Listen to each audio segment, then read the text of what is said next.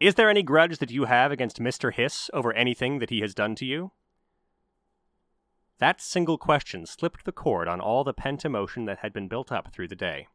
Until that moment, I had been testifying as a public witness, trying to answer questions carefully and briefly. Now I ceased to answer in that way. As I struggled to control my feeling, slowly and deliberately, I heard myself saying, rather than said, The story has spread that in testifying against Mr. Hiss, I am working out some old grudge, or motives, or revenge, or hatred. I do not hate Mr. Hiss. We were close friends, but we are caught in a tragedy of history. Mr. Hiss represents the concealed enemy against which we are all fighting, and I am fighting. I have testified against him with remorse and pity, but in a moment of history in which this nation now stands, so help me God, I could not do otherwise. In the completely silent room, I fought to control my voice.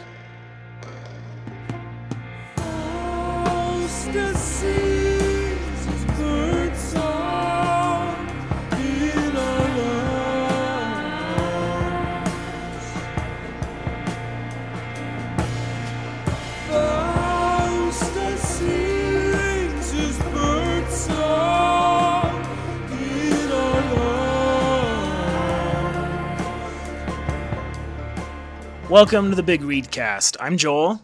I'm Bill.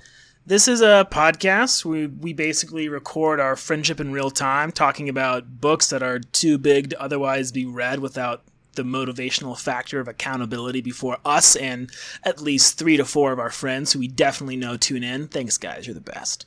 Um, the book we read this time is Whittaker Chambers' Witness, uh, published in 1951. Uh, it's part of what I'm calling our Russian trilogy. We just did Tom Stoppard's big play cycle, The Coast of Utopia, last time about 19th century, you know, Russian intellect, intelligentsia, and then. Uh, we have a, you know, I'll save what we're doing next for the end of the podcast, even though we've already announced it. Um, so this was a pretty big, weird read. I think we're going to talk about a lot of things that aren't the book as a way to try and contextualize how we both reacted to the book. Um, but it is definitely a book worth talking about, and as always, a book worth reading, um, even if you need, you know, one of your best friends to help to help get you through it. So yeah, you want to pick up what the book's about, Bill, and just kind of ground us before we maybe deviate a little bit. Yeah, so the book is, uh, again, it's Witness by Whittaker Chambers. Uh, Whittaker Chambers lived from 1901 to 1961. The book was published, I think, in actually 52, according to my copy. Oh, I think you're certainly right. Certainly the early right. 50s. Um, it's very important that we get that exact year down, Joel. Otherwise, where are we going to go? I just don't know how I would have continued if I had found that mistake later. It's true. anyway, the, the, the the book has an important place in kind of the particularly the conservative canon, but it was a New York Times bestseller when it came out in '52, even though it's you know seven or eight hundred pages long, depending on which copy you have. I think it's kind of fallen out. I don't think people are as familiar with it now, uh, but it certainly was a big deal when it came out. Uh, in general, it is a sort of an autobiography or a memoir of Whittaker Chambers, who was a uh, a Soviet spy. I mean, he was an American uh, member of the underground Communist Party who started working to ensure that certain documents and such were passed from sources in the United States federal government, who were also communists, to the Soviet Union or at least so he says. One thing that's hard about talking about this book is literally everything in it has been disputed by somebody or other. I think the dust may settle at some point. My understanding now is that most people think that Chambers was at least mostly telling the truth, but there's a lot of dispute about that. And I'm just going to put a pin on this right now and say, uh, this is the only book I've read about this stuff. So while I have a sort of vague osmosis, you know, about like the Hiss trials and about Whittaker Chambers, uh, mostly what I know about it is this book. Is that also kind of where you are, Joel? I mean, I to so, be right? honest, I barely read this book. You know, like in some. no, I think yeah. I mean, we I think we both we exchanged a few. I, I exchanged at least one article. Um, and I, I've heard about this book before, but it's definitely all through, like you said, sort of um, the osmosis of literary criticism, not any of the other actual books that are about the Hiss trial, um, including a really important one in like 1978, I think. Um, yeah and and yeah, there was a bit of resurgence with the book. Like I have the 50th anniversary edition, which came out in 02, and there was some resurgence around the time about you know talking about Whittaker Chambers and so forth. But yeah, it's definitely the first time I've encountered the full narrative, and I did not fact check anything. Because I, I think what's also important to say is, which we can, you know, I'm not sure we'll actually get to this point, is that even people who don't dispute the facts of Whittaker Chambers, they dispute the importance of it, right? So like, it's one of those. Yeah. It's definitely one of those cultural artifacts where you might even agree about every single, you know, line by line item, but you disagree about the meaning or the importance of what is being told, um, which I think is way trickier, and I'm sure we'll we'll get into some of that in a little bit. Um, but is there anything else you want to add about the book before we maybe? Yeah, I was just going to do like a quick summary of what he actually does in it. Um, this is you know another one of those books. I mean, it is a big read. That is, of course, the purpose of the It's, podcast. it's so big. so as guys. always as always we're going to do like a, a quick outline and then we're going to just give context for whenever we talk about anything particular but uh, the the first chapter of the book skips ahead actually in the narrative. Uh, it's about the moment he broke with the Communist Party and sort of fled off into the wilderness to try to avoid being uh, hunted down and killed, which he thought was a very real possibility. With again, at least from this text, some some reason to think that that Yeah. was not unreasonable. Um, and he talks about sort of why he he made this sort of philosophical break with with communism, and then he goes back and tells his biography. Uh, he grew up in a middle class family in uh, on Long Island, um, which we'll get into in more detail later, but quickly degenerated into some sort of like I don't even know New England Gothic oh novel my with gosh, a lot of yeah, uh, honest tragedy. Like it's hard not to laugh a little bit because there's just so many terrible things, but um, it, it ends up being really quite a bit. Uh, you know, his grandmother becomes, I think, schizophrenic and is living in the house, wandering around with a knife sometimes. You know, his mother is also neurotic. His father is just a deeply strange person, and his brother ultimately kills himself out of a sense of just sort of existential despair. Like Right. it's really a, a No, pretty it's- terrible yeah. upbringing. Um, he joins the Communist Party first as an active, you know, above ground member of just like the political Communist Party, but then goes underground, uh, works under a couple of different Russian uh, handlers, I guess you'd say. And so he describes the way this this whole experience worked, and it was mostly about exchanging briefcases. I think he says at one point.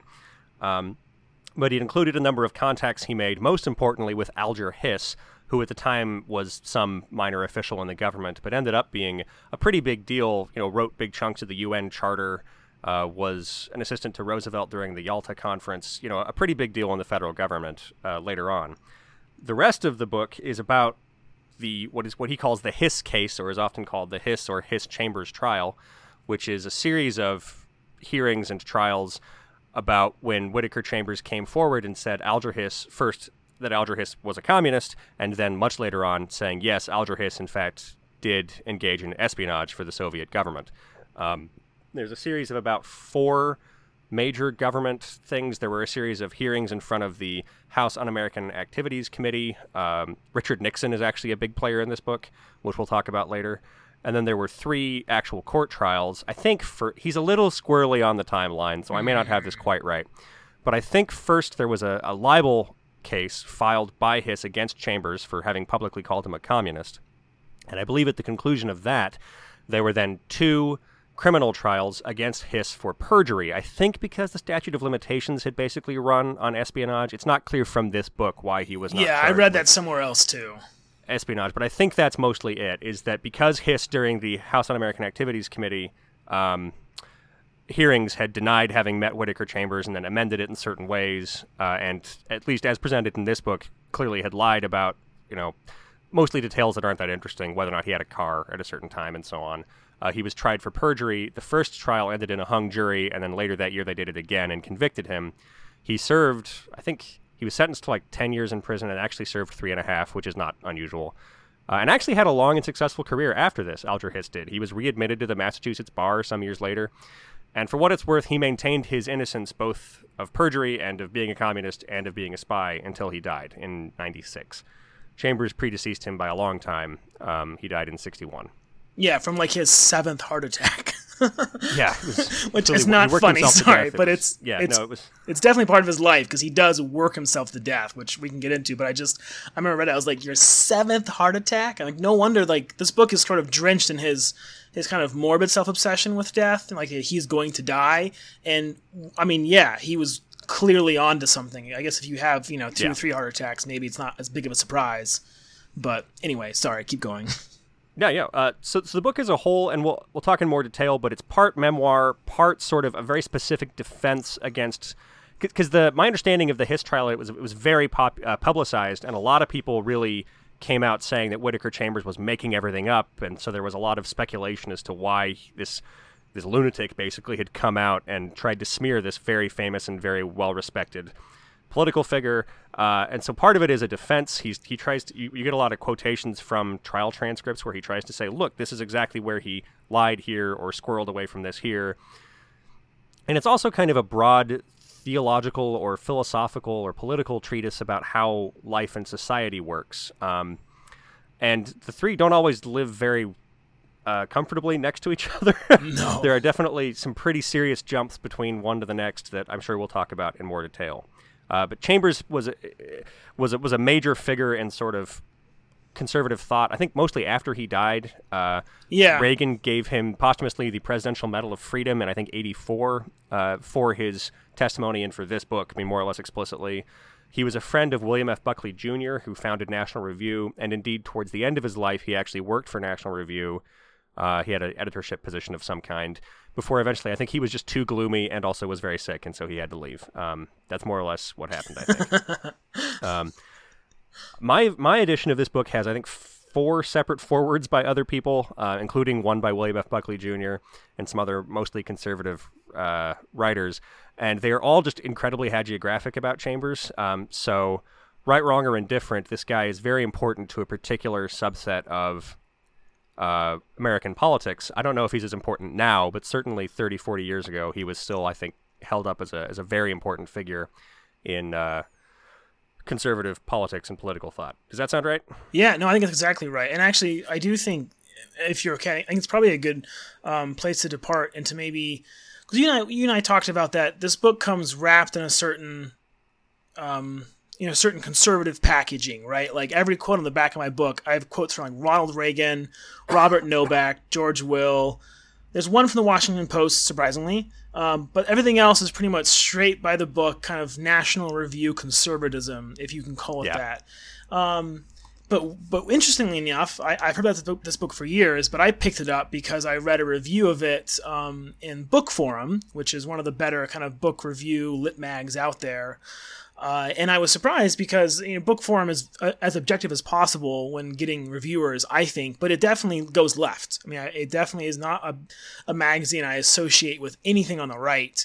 And to see a review that basically said, hey, this book is kind of pompous at times, but a masterpiece, and Whittaker Chambers was an honorable man, I, I was like, uh, that seems compelling to me. And so, um, I, I, so I think basically there's two ways in which I feel like we almost have to contextualize what you and I are going to say. And one is that um, this book so clearly takes place in a different era when maybe ideas about the grand design of society or the end of history being a literal thing you're fighting for weren't kind of ridiculous. Um, and I think you know we we have to almost account for that with our own context, which I thought maybe we, we you and I could go into, which is like where have we come from politically, even just maybe our own families or backgrounds or whatever, and um, kind of risked, you know, risk the vulnerability of saying like, where do we feel like we are right now? Because I know I said this to you in the in the preamble to this podcast, but I feel like I myself am a fellow traveler with like various, probably conflicting political ideologies. I'm basically your average American schmo who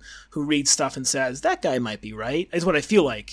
I'm trying not to be that, of course and the book, nothing else, this book demands that you should take a stand concretely for and against um, as a way to announce not only, you know, your courage and so forth, but that you've thought things through seriously. And maybe he's wrong about some of the the dogmatism he brings to every single belief he has, right? Because there's not one belief he holds half-heartedly. no. um, and so I, I, don't know that he's right about that, but it's I still felt I still felt challenged, you know, about the idea of like we're in a highly politically charged moment, and I, I find things, you know. I, I find I have stronger opinions than I used to, and yet I, I still feel like most people shirk from that conflict, right? That basic conflict of what should we do to you know to guide society. Anyway, so if you if you want to, I mean, I don't want to throw you under the bus first, but I don't know if you want to talk about where you've come from or where you feel like you are now and how that maybe impacts coming to this book, um, and then I can do, I can do the same. Yeah, so I'll try to do it relatively quickly. Uh, I think the important thing to note is I, I'm, I'm sort of in a, I wouldn't call it a state of crisis, but I'm in a state of pretty seriously reevaluating a lot of my political commitments right now. So I'm going to hem and haw and wish wash a lot, but that's not me trying to hide the truth. That's just is actually the truth. Yeah. Um, I, I don't know. I grew up, um, my dad was obviously my, the primary political sort of influencer in my life. Dad was, uh, was a conservative, was a r- Republican, um, had worked briefly on the you know, on like the H.W. Bush camp. Not in any, I don't mean in any significant way. I just Right. mean like as a local whatever he in Colorado. got H.W. Bush elected. That's what I. Yeah, he he was, specifically. yeah. No, no. Your dad's uh, uh, Rove.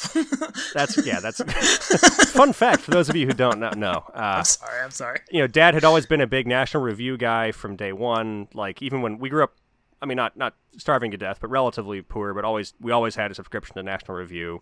You know, my dad was very sad when William F. Buckley Jr. died. Um, and Dad was politically complicated, but he was very sort of committed to that sort of brand of conservatism. And so I'm sure I talked to him at some point about Whittaker Chambers, and I tried to think about what, and I cannot for the life of me remember what we must have said. I, I'm sure he came up at some point. But so anyway, so I grew up in a kind of a uh, politically conservative and uh, also not a, not as religiously conservative, but certainly religious and also politically conservative, if that Right. makes sense Yeah. you know, I have, I have a lot of pastors in my family and that sort of thing. Um, so I kind of grew up in that context.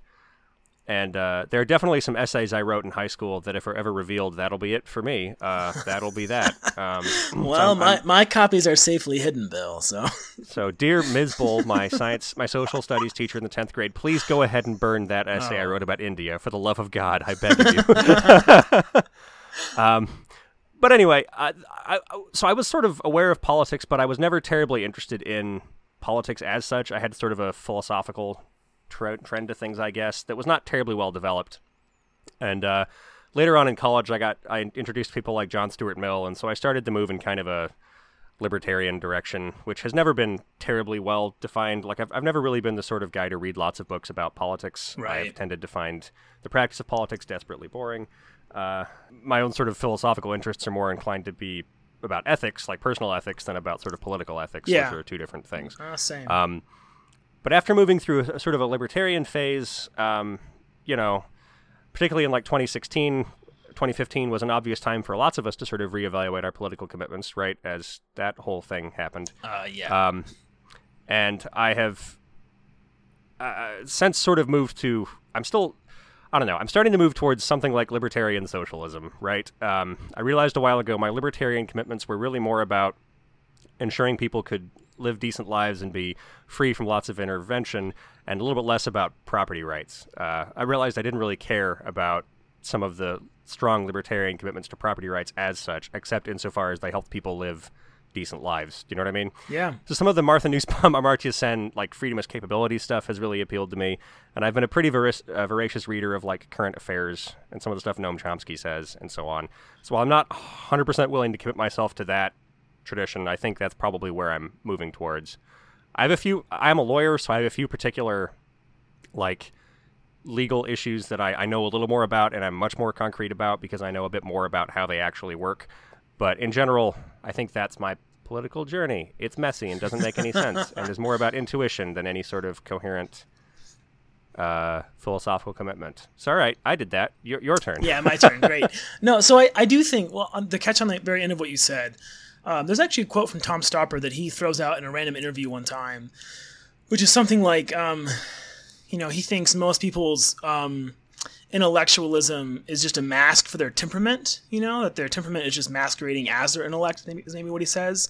And I, I kind of, I kind of, I felt indicted by that because I definitely feel like, like my own uh, reaction to politics, my own you know political self discovery, if you want to call it that, um, has been a lot about what you just said. It's I mean I think no matter no matter how kind of intellectualized I've tried to make my own I don't know my own opinions, my own th- theories, right? Like I've tried to read enough that I'm informed in a way that is rational and enlightened, or yada yada yada. I, I still I, I feel like so much of it comes down to this basic temperament. Um, and I I'm not sure I can define that, but what I will say is, um, similar to you, I grew up in a conservative household, and I, I had a weirder, and this is where it gets emotional in some ways, right? The emotional influences as well as the rational ones, because like you, my dad was, you know, Mr. Conservative, and um, I remember actually you and I talking in high school that like we had this one very, you know, liberal history teacher that we that we all liked, and we just wanted we wanted like our dads to debate him, not because we knew what we believed, because like our dads were some of the few smart Republicans, right? Do you remember this? Like, I feel like we used Yeah. to talk about it like that. Our dads, maybe they weren't right, but like they definitely were. They were definitely intelligent enough to defend their position, you know, with with rigor and whatever. Um, and so I, I didn't really know what I thought because my parents got a divorce, and so my mom was really interesting. She was like this fundamentalist, but also granola Christian, and so I had a real back and forth upbringing where, like, on one hand, we were we were very conservative Christians. On the other hand, I mean, yeah, my my mom was not a straightforward political conservative. Um, almost the opposite of what you said in some ways. You know what I mean? Like, she was not Yeah. Attached to any kind of conservatism. She was just attached to sort of a, a small o orthodoxy of Christian tradition. And so um, I think the first time I had a my own coherent, like young adult thought about politics that wasn't just like me espousing my parents' beliefs or or reacting against them sort of with the same unthinking, you know, knee jerk, um, the inverse knee jerk. was uh, I do remember be- being like learning about trickle down economics. Um, I learned about it, I think, from someone that was pro trickle down economics, and I remember as soon as it was explained to me, I was like, "That's there's no way.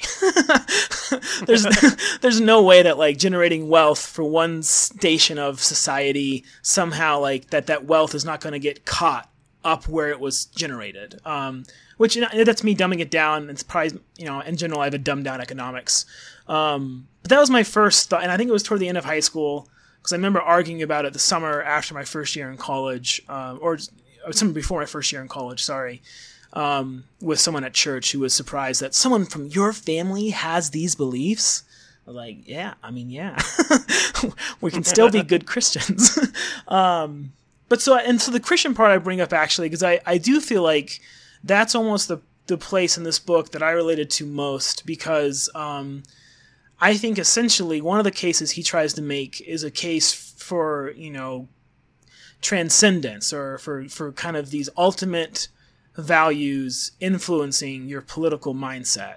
And I disagree with him on a lot of stuff, but I actually feel like in my adult life, as I've been driven farther and farther left, which is sort of the end of my political story, is that I've gone farther left on a lot of basic social welfare stuff.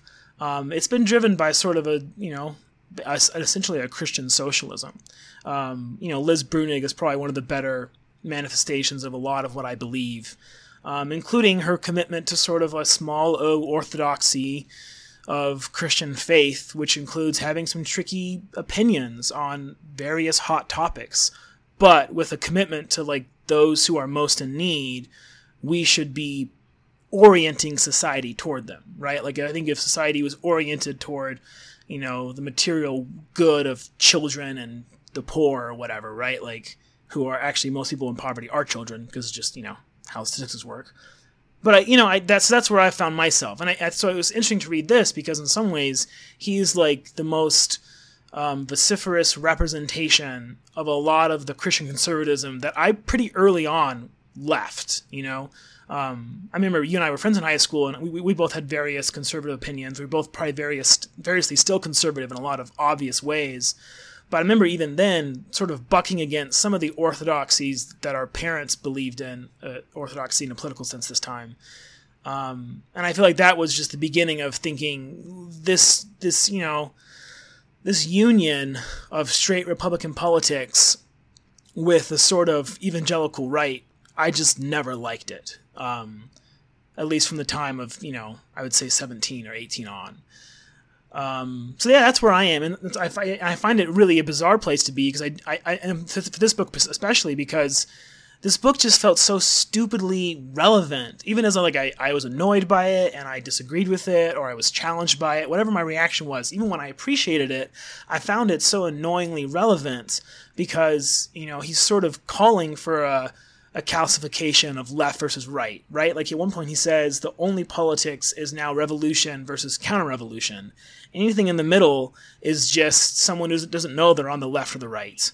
And I feel like we're in a bit of that moment now. And what's crazier is like Russia's involved again somehow.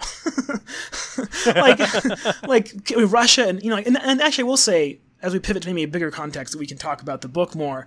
Like, don't you find it? I actually found it really helpful in some ways as I was reading this book because there's part of me that wanted to be like, did anything come out of this espionage? You know, like, like was this espionage useful at all? Was all of this just pointless, including his testimony, his destroying himself as he says it?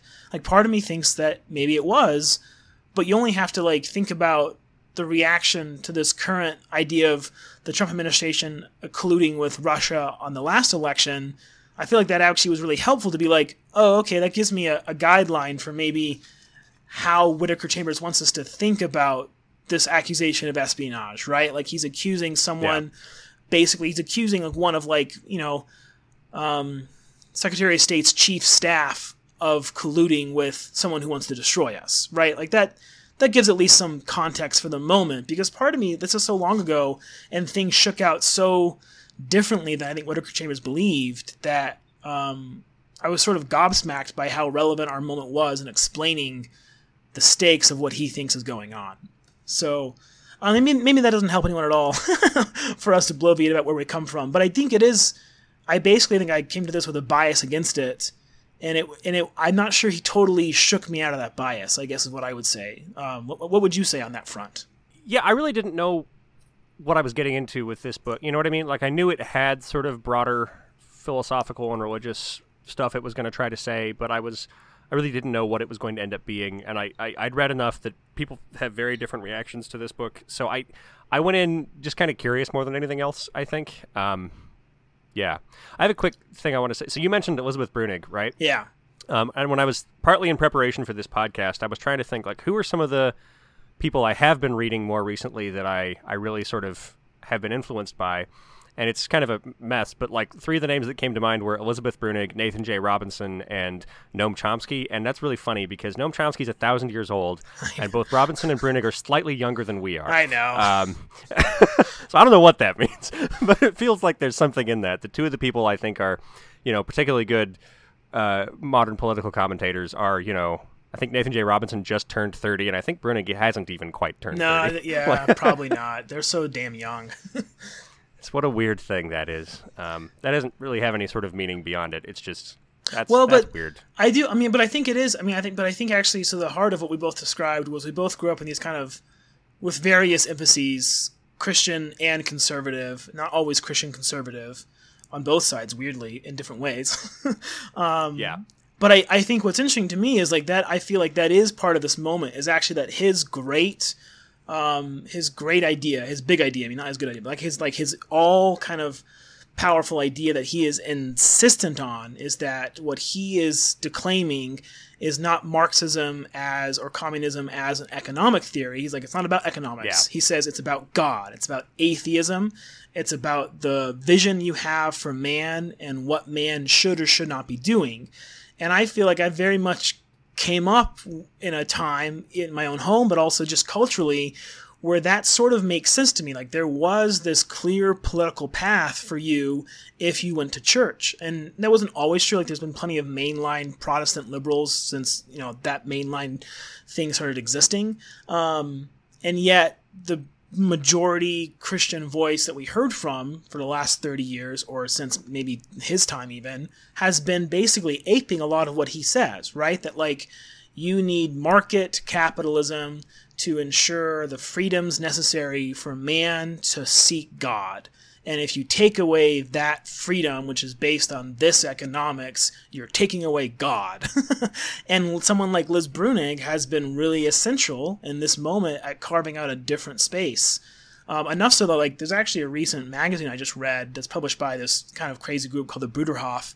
It's called Plough Magazine, and um, they're basically this, this these uh, these Christians who live in a commune um, lifestyle, and the magazine is all about like can you be Christian and pro capitalism? And that's a crazy pivot.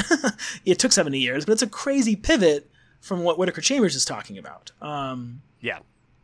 So yeah, so it feels relevant just because I think that this this moment, like, it does feel like there's a realignment happening with what's left and what's right, and you know what does your basic personal identity like where does that kind of naturally push you? And I think 15 years ago, being a Christian, I felt literal pressure that if I was sort of like a good Christian, I had to be right leaning. That was the only outlet for my beliefs, and I feel like that is now being challenged in a way that is having an effect.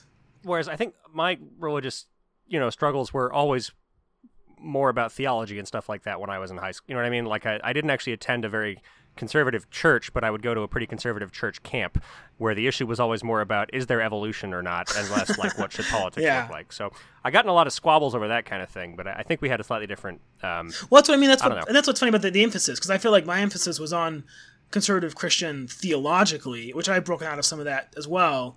But actually, it, like it wasn't married to a Christian politics, and so from a young age, I felt I felt that disjunct. Do you know what I mean? Like I felt that people were Yeah. like, "How can you? How can your mom be so basically, you know, such a good Bible, you know, loving, God fearing woman, and yet she's, you know, not voting down the party line or whatever, right? Like."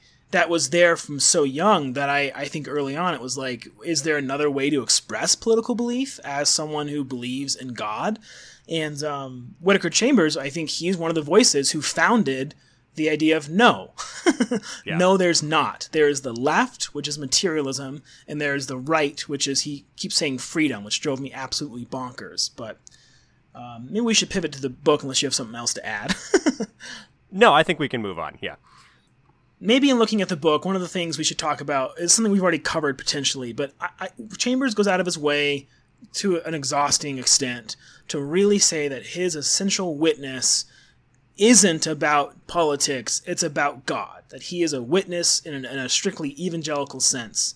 And I guess, one, do you believe that? Do you think that's, an, that's a claim that he actually backs up with what he writes? And two, would it be an effective claim? Like, is it is it an effective sorry uh, strategy that he has that he's going to make this sort of evangelical witness be the framework for his political witness? So yeah, did you find it at all like? What do you think it would be convincing? But also, was that actually what he did?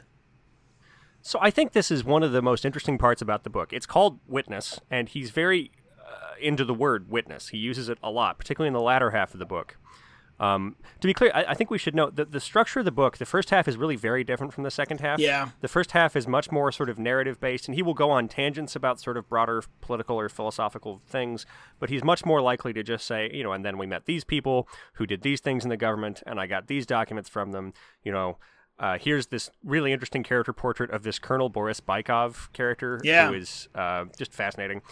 And then the second half is on the one hand, a narrative account of the Hiss case, but it's really jumbled in its. I mean, I'm actually going to say it's not clear. Like, I don't just think it's an interesting structural choice. I think No, it- he's he unclear. Yeah, Um, so it's partly here's what happened in the Hiss case, but because he's writing it in 1952, and the Hiss case was like what 48 to 4, 50, I think, yeah, 48 and 49.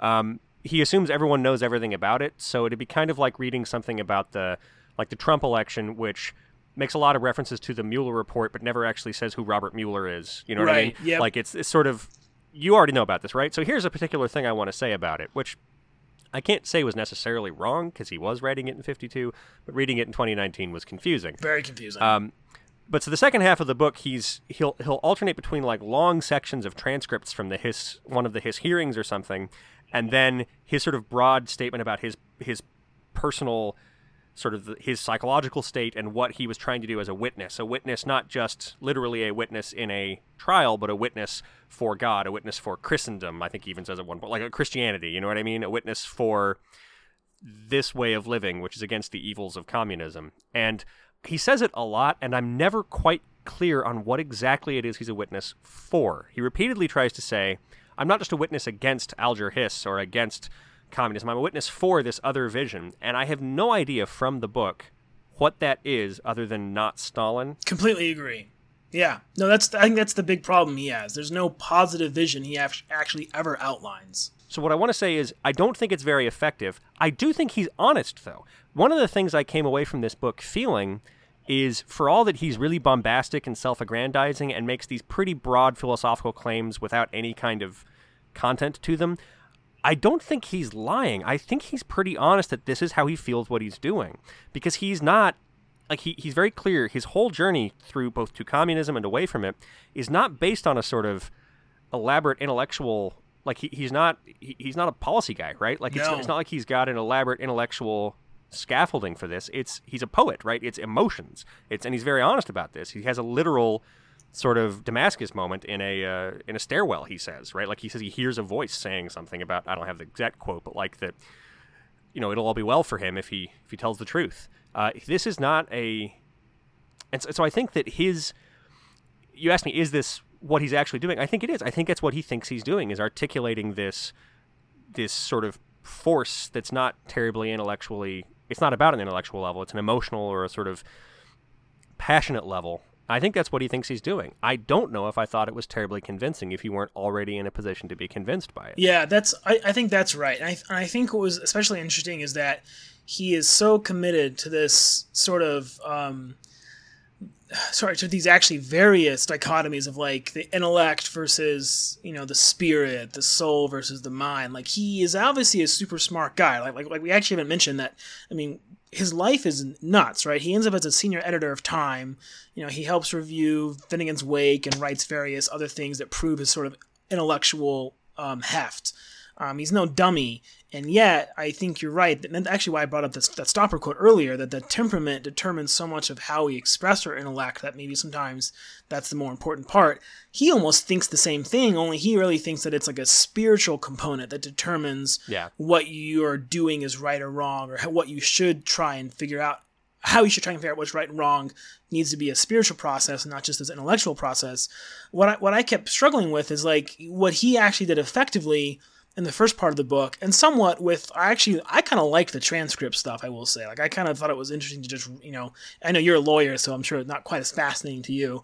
Um, No, actually, I, I enjoyed that part. I, I enjoyed reading the transcript. Yeah. it was the His commentary, that right. I found befuddling. yeah, no, I agree. Yeah, so the digression, uh, yeah, his his digressions were totally the problem in the second half of the book. But um, in the first half, and I actually wrote this in like one of our kind of notes to each other. You know, I, I- basically said like he, he builds a case when he even breaks with the Communist Party. He lists his case for why Soviet communism in the 30s and 40s was bad, evil. It like starved out Ukraine. It was killing people in secret, throwing people in camps, yada yada yada. Um, side note: I was reading this oral history of the transition from the Soviet Union to what is now currently, you know, New Russia. Um, all in most of the, the oral history is with people who lived in the Soviet Union and they recall all of these crazy things. And the consistent through line of that book, called Secondhand Time by Svetlana Alexievich, um, the consistent through line is that these Soviets all think they all they all describe these terrible, terrible, horrible, horrible things, and then talk about how they miss the Soviet Union. Um, and actually, I bring that up partly because one, it, it really corroborated some of what he was saying about the literal evils that he was feeling oppressed by, right? Like he felt he was in cahoots with the people who were doing the worst things possible. And that's kind of hard to argue against, right? Like you said, his policy of not Stalin is not the problem, maybe. Um, but what, what he doesn't capture basically is why anyone might go through all of that and then miss it because of this transition to a totally consumerist age that also leaves the soul bereft, right? So if he's making the argument that one political system is guaranteed to be despotism because of how it views God, like how does he possibly explain the switch that happened in Russia where a lot of people now go to church, but as one quote I have says, like very few are believers, most are just sufferers, and they've transitioned from Lenin to the saints, and yet there's still the same gap, um, which is a bit off. You know, it's a bit off in the weeds now. Sorry, but I guess I'm just saying like his failure to articulate how a person might, you know, have this kind of freedom and yet still lack all the things he talks about is like the great I don't know, one of the great holes in his argument, right? Because if you're making a spiritual argument, then the very the very answer for you can't be political, right? Like isn't that the whole point? Like if you're making a spiritual argument, then you can't say that this political economy will guarantee your spiritual satisfaction. Does that make sense? Yeah, well, I I think one of the things is he doesn't. He says early on that when he first made the break from communism, he talked to his wife and said, "We're losing, we're leaving the winning side." Right? Yeah. So he, he's got a very sort of doomed vibe over everything. So I Oh, don't think yeah. he would have said, you know, well, capitalism is is going to save us. But I think he he said communism is so evil that like this other thing, which isn't, he, he talks about capitalism a few times because he talks about how the New Deal is a transfer of power from the business to the government, and that's presumably bad, although he doesn't really flesh that out very much. Um, but he doesn't really talk a lot about capitalism as such. He talks about a society that still like has God in it, right? Like th- right. That's, that's the way he tends to think about it. Is communism is bad because it's atheist, and nebulous other stuff is good because it's not atheist. And on the one hand, I think it's it is weak because he doesn't have a, a positive in the sense of a you know positive vision he's trying to articulate really. But I do think he's it's important to note he thinks that we're all doomed basically right like he thinks Yeah, communism true. is going to win uh, so i don't i don't I- i think if you said you don't articulate a clear vision here he might say you're probably right um, because it's all about the sort of personal journey about his articulating forward this this witness he's bearing against an evil you know he, he lives in his life uh, right after he graduates from high school he goes on this sort of railway tour for not very clear reasons other than just because his home life is a nightmare. And he goes and he works in New York City for a while on the subway, uh, like as just a as a as a laborer living in a barracks and having to mind the third rail as he hammers stuff. And then he goes to D.C. and does some stuff for a while, and then finds himself in Louisiana, unable to work, living on like a loaf of bread every other day Right. and just kind of wandering around and meeting the various characters he meets. And he you know, he paints these people interestingly. He talks about the you know the the prostitute and her pimp that live like two doors down from him in Louisiana that he gets to hang out with, the sort of Polish or, or Mexican or or uh, I think Italian immigrants he works with in New York City, some of whom get really badly injured by this project. Yeah, no, you it's know, it's a, um, it's some crazy like- stuff. horribly murdered by touching the or not murdered but horribly disabled by touching the third rail. And so he has a real he has an understanding of what real poverty can look like but there's never any sense in this book about what he thinks should be done about that other than not communism right? Like he cites that as why he became a communist fair enough but then he doesn't really explain what is to be done about these issues other than communism. And so like is the answer nothing? Is it because he has a bit about how in america if you're poor you can move beyond, you can you know you can cross from the uh, across from the wrong side of the tracks but there's not really a lot of content to that.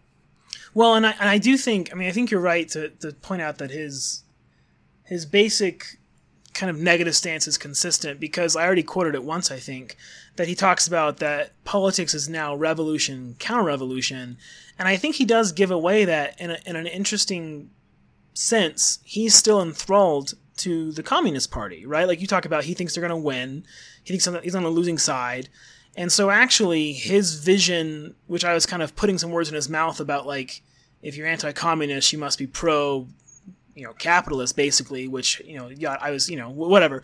But actually you're right. I think he would say, no, no, no, no. Um, the threat is so great, it doesn't matter what we're saving so long as it's a space in which God is allowed to, you know, exist culturally. Um, and I, I guess, yeah, what all, I think what, why it's important to talk about this contextually is because that does seem almost ridiculous from this vantage point, right? Um, because we've survived the fall of the Soviet Union, right? That happened, I think, the year you were born. yeah Uh, the berlin wall fell in 89 yeah you know so I, and like this book about perestroika that i'm reading it's fascinating partly because um, there's a whole generation of russians who literally don't know their grandparents were in camps not just like they've forgotten a lot of the worst atrocities their own relatives were in camps and those relatives still don't talk about it because they're so scared of talking about anything that this new generation has forgotten the actual suffering that their forebears went through.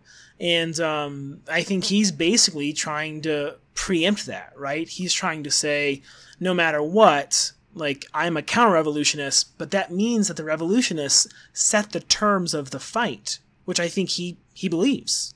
yeah i think that's i think that's right which is part of the reason the book is so weird Well, I, well, no, and I, I just think it's interesting because I think it's it's a weird concession to make. Like you kind of give up the argument in a certain sense, right? Like if you can only respond to the problem instead of create something new to reframe the problem, like aren't you inevitably going to just be like keeping your you know your finger in the dike the rest of your life? Like that's not.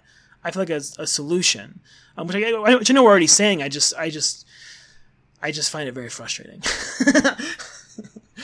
So I want to I want to switch gears a bit here. We've talked a lot about the overarching sort of themes of the book because that's I mean that's what he wants to talk about, right? But I think the first half of the book really we need to spend some time in that because it's a I think that part is fascinating. I don't know about you, but I was, Oh, was really great. pretty enraptured by the first 350 pages in my copy of this book, which is more of an more of a biography. Um, and I just I don't know. Did you have any particular moments that really stuck out at you? Because I found him not only to be telling an interesting story, but also to be really a, a very oh, a really powerful writer on a paragraph by paragraph basis on a lot of this stuff. There were a lot of lines I just wrote down. Like this is a really great sentence. Um, I don't know. Did you have anything in particular that jumped out at you from that? Yeah, so I mean, first of all, I believe his mom says at one point that a woman with an axe is a match for any man. I wrote that down. Yeah. I actually don't even I don't even have it in front of me. I just I think that's about what it is because it was such a great great sentence. Um, but this uh, this review that I sent you that and that kind of sparked me wanting to read the book um, from Bookforum. Um, it does so the, the review kind of talks about the fault of the books, which you and I have kind of maybe gone on too long about, but it really says that basically at heart Whittaker Chambers was a pure creature of literature who stumbled into politics. And I think that was true at every stage of his career. Like you say like he talks about his life and his life is actually sort of a tragedy and uh, of of not epic proportions, but it has a certain outsized, you know, kind of aura about it. Um, and I think that that's actually the problem he keeps getting into as he writes is that when he sticks to like the narrative storytelling, when he sticks to the descriptions and sort of the event by event, it's completely fascinating. Even for me in the second half of the book, like we just said, he exerts the testimonies from Alger Hiss really smartly and in a way that really shows drama. And like he builds these climaxes that are clearly artificial because these, of course, were like days and days and hours and hours of testimony. And yet he carves out sort of these moments and these juxtaposition of moments that create a narrative. And in the first half, to get back to your actual question, sorry, I think what jumped out to me initially um, was his description of Long Island and his desire to be farming. You know what I mean? Like there was just this really simple uh, hope at the bottom of his life that is like immediately destroyed because like he's told that he can only call his father Jay, um, and then it only gets worse from there. I should, I, yeah, I should let you tell you some, some of your favorite moments because I was just gonna, I was just gonna keep listing every single cool thing that happens because I, what stands out to me, I guess, mostly is his father's and mother's terrible relationship and then his brother's suicide. Those that narrative arc was super compelling and super affecting for me. Yeah, I would agree. That's clearly, and that's clearly what is kind of the hook for his whole life. I mean, he, he says as much that he had thought, sort of was aware of communism and was thinking about it, but became a communist like the day after his his brother's funeral or something like that. You know, as he's walking Yeah. around looking at the stars, um, listening to the New York New Year's Eve revelers right as he's at his brother's grave. Right. Um, but like, I just want to pull out a couple individual paragraphs. I think one thing we can do sometimes in this podcast is forget to provide specific quotes because we're having too much fun talking about other stuff, and I'm trying to move away from that.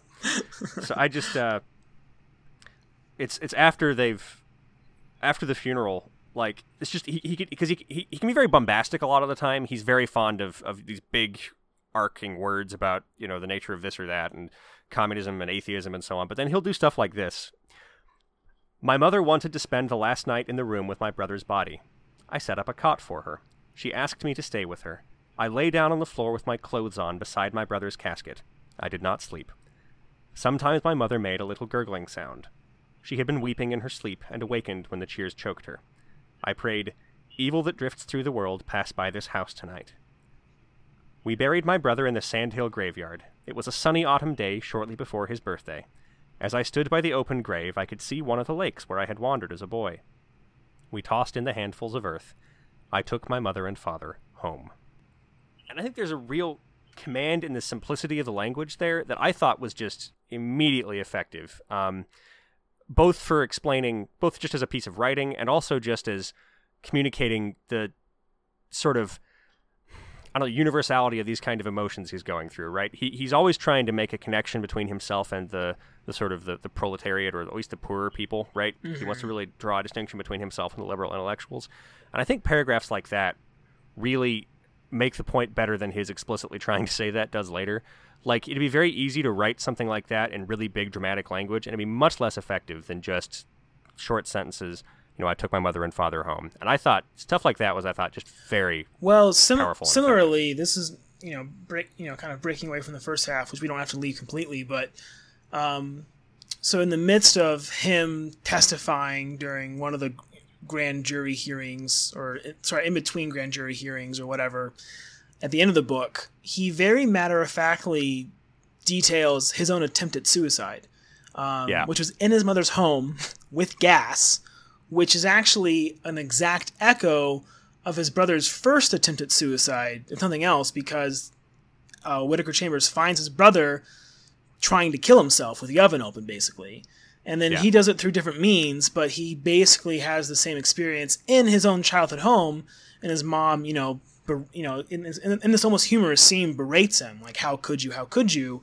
But I, I was so struck by it because much like his earlier uh, biographical storytelling, yeah, he really pares the language down. He says exactly what he did. He talks about he couldn't read the instructions on the poison capsules and how he woke up and how his mom kind of was funny, even though it was the worst circumstance ever.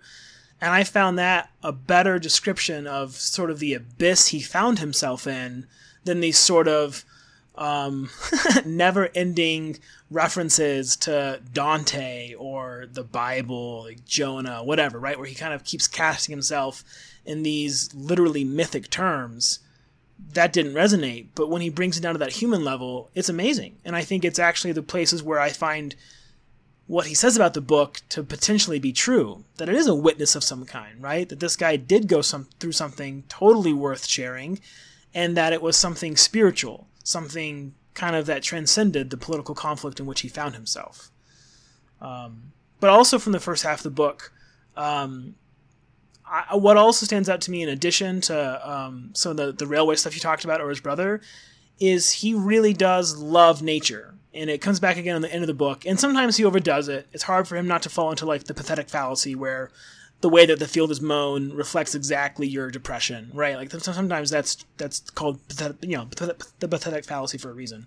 But i still i i found it convincing and i actually found it admirable that he took a very real joy for nature and in his adult life after breaking with communism i mean he and his wife run a farm until basically he dies.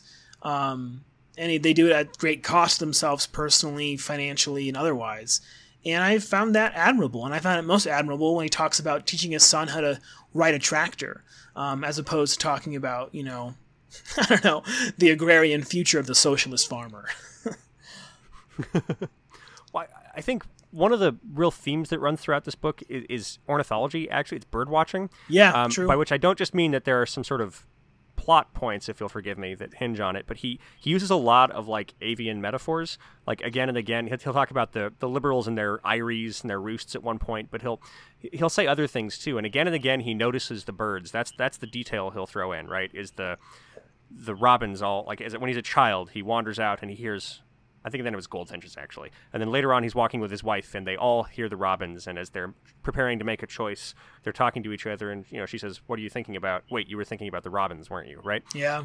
Which is is, is an interesting thing because there's clearly this this through line of paying attention to nature and of like these little small things that are floating around in nature that is throughout the book. I I do think, particularly towards the end, he's talking about you know all his farming and stuff, and it feels like he's putting it on. But I do think it's based in truth, which is that he really clearly cares for these things quite a bit. Um, and of course, the, the most important note about the birds is the prothonotary warbler, which is um, okay. Can I can I just talk about the prothonotary warbler for a little bit? Is that all right? yes, please. Right. So there's a little yellow bird called the prothonotary warbler. I don't know anything about it except what I read here, and I looked them up on Wikipedia afterwards. This comes up because Alger Hiss, who is again the man that Chambers is testifying against, and who had been Chambers' best friend, really, in the communist underground. Well, he wasn't underground, but in the communist apparatus, as it's called, right? Um, Hiss is a real bird watcher. Like Chambers likes birds, but Hiss is a bird watcher, and so is his wife. And he talks at one point about having seen this relatively rare bird at a place in Baltimore. And later, Chambers' recollection of Hiss saying that will be used as a, as a note in the uh, HUAC hearings, the House Un-American Committee's hearings, because when one of the senators who is also, or congressman rather, who is also like a bird watcher, asks him, "Have you ever seen a prothonotary warbler?" Because it was something Chambers had said before. Hiss like lights up. And he's like, "Yeah, it's this beautiful little bird with a little yellow head," you know. Yeah. and so on the one hand, it's just like a point, sort of showing that yes, Hiss did in fact know Chambers, because that's when when Hiss starts out, he says, "I've never met this man in my life. What are you talking about?" And so they end up holding these like separate parallel hearings where they try to get a bunch of details from Chambers about Hiss's life and then ask Hiss about those same details to see how they compare, right? Which is just really kind of an interesting. So much of the rest of like the meat of the hearings is about those discrepancies and how they work out. But this thing with the bird, I think, is important because earlier on, Chambers sees Alger Hiss looking at not literally this bird, but a bird, and just like being so happy. It's one of the most human moments we see from Alger Hiss is Alger Hiss as this bird watcher, right? Like, and so there's these weird sort of humanizing notes because throughout Chambers wants to demonize communism in the strongest possible terms, but he's always very hesitant to demonize individual communists. Uh, even some of the really caricaturized ones, he tries to find some amount of humanity in them. And so I think this there's something about this bird that flies throughout the whole book that I can't haven't quite been able to pick out, and I'd have to read the book about six more times to do it. I think, but he's doing some interesting structural things, even as he, I think, kind of loses the plot towards the end. I guess that's my whole bit: is there's a bird and it's cool. Damn it! But anyway, there's a bird and it's cool. Well, no, but I, I no, but I think I mean I think okay, yeah, that there's a bird and it is cool. I, I should actually emphasize that it was pretty cool in the book. Um, but I, I do think that you're you're getting at this way in which he does try to like so I, I think the chronology totally falls apart at the end and it feels like the exhaustion of writing the book the exhaustion of having lived through what he's describing in the book it almost like catches up with the narrative itself, right? That it becomes sort of this mess of, you know, sweat and confusion, right?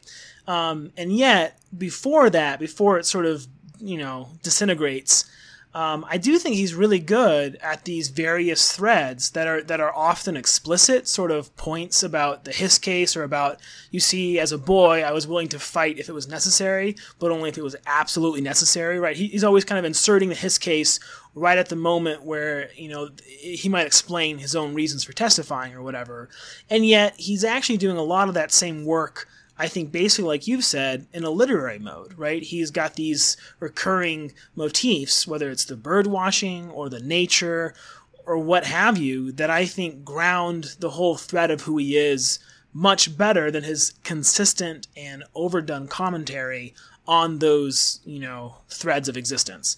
Um, I will also say, though, but the bigger point that you made that I think we should follow up on is I find his explanation for what he did and how it went and why he did it or whatever, I found it compelling because he does take care in the first half of the book to never really malign anyone he works with. He talks about the Hisses being good friends, right? He talks about them in only glowing terms, and he continues to talk about them after the Hiss case starts. And actually, there's a weird, there's a, re- a really small note where when he talks about um, the various forces trying to destroy him, he always refers to them as like pro Hiss or the Hiss camp, but he actually almost never says Alger Hiss is trying to destroy me. He talks about the people around Hiss doing it on Hiss's behalf. And there's a weird way in which that kind of note almost reinforced his claim to me that he really wasn't blaming Alger Hiss. They really were two men on opposite sides of the fence, both using whatever they had to win this battle and but it also convinced me that like his genuine tenderness for the friends he used to have was real. That he had a real human connection with people and that he was tearing that down for something that was maybe worthwhile in his mind but that he's pretty clear he regrets at every stage right? Like he does not enjoy any stage at least according to the book of what he talks about. Um, and i will say also the other thing that i think um, impacts the dis- dis- the disintegration at the end of the book is I actually think the press's virulent attacks on him, it's they give him a complex, right? I feel like so much of this book is definitely responding not only to the allegations and to the sort of uh, literal facts of the press at the time, or the facts the press are pushing at the time, but they're responding to the the temperature of the moment, right? That he has spent these so many, you know, three or four years bombarded at every turn that he has to get it out. He has to get it all out, and he's going to get it out with a sort of self obsession that I found frustrating, and also with a confusion that I think comes from literally just being exhausted. Um, well, yeah, no, I mean, I, I totally understand. You know, he's he's he he's, has a habit of working himself into a into a bad like that's that's sort of how he is. He's clearly obsessive. He talks again and again and again about when he's working at time. You know, I got into the habit of working through the day and then the night and then the next day without any rest. Oh my gosh! You're like, well, that's not. You can't do that, Whittaker. Like that's not. You're literally gonna. and then he has a, you know, he has a heart attack so bad that he lies in bed for like three months at one point. You know, um, there's. He's clearly, you know, and he, he throws himself into things at a thousand miles an hour. You know, Right. he's the biggest communist, and then he's the biggest anti-communist. And there's, I get a pretty clear picture of his psychology through here. Sometimes it's when he's doing it on purpose, and sometimes it's when he's not doing it on purpose. Yes. You know, Yes. and I, I get this impression of this just obsessive and very brilliant, but actually not terribly formally educated. Like he did like half of a college degree, right? Um, eh, but I mean, ridiculously smart. I think he's read everything, you know, but just incredibly lonely guy, really. You know, like who, who's never felt at home anywhere. He consistently emphasizes how alone he feels during the Hiss case, but even before at time, where he's this sort of aggressively anti-communist voice time the magazine where he's this aggressively anti-communist voice which puts him in conflict with the actual like secret hidden communists in the time office which sure i'll assume that he wasn't making them up right i mean th- there were they were all over the media i guess uh, but also with the sort of progressive liberal types who were not communists but were sort of tended to take criticisms of communism as criticism of them is his sort of argument. And he says that they're right to do that that they just don't understand how communist they are basically. Um, but he talks about how alone he is at time because he's gotten crosswise with all of those folks and how alone he is at um, you know he's living on his farm and it's just him and his wife and he has no other friends in the world. And on the one hand I imagine it would be easy to feel that way. On the other hand, really, there were there was no one around. Like you had all these congressmen who were gunning for you. Like Richard Nixon was was working for you. Like why did you have to isolate yourself this way? I don't understand that it had to necessarily be like this, but he he chooses it to, and that I think feeds into this sort of. He has a lot of time just to sit and stew and think about what's happening to him, and so that's why you get this sort of, I mean, neurotic, self-obsessed paragraphs you get out of the end when he's talking about his little sling against the villains of communism and comparing himself to Jonah and such.